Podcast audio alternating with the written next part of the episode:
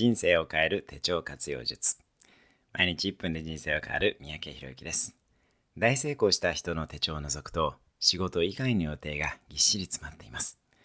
運動や学びはもちろん睡眠時間さえも予定に入れていることに驚き私も取り入れました。緊急ではないけれど重要なことを可視化してマネージメントをする。この習慣があれば1年で人生が激変します。ただやらない人はやはり一生やりません。スケジュール帳にアポや仕事の予定だけを書き込んでいる人の人生はなかなかうまくいかないものです。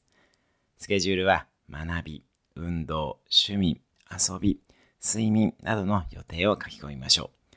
あなたの人生を変えるのは重要だけれども緊急ではないことのはずです。それらを手帳に書き込んでいきます。できれば手書きだと魂も込められます。デジタルの手帳も市販の手帳もいろいろ試した結果、私の場合はオリジナルの手書き手帳になりました。A4 サイズで自分のビジョンやミッションなどもプリントアウトして2つ穴のフォルダーにどんどん入れていきます。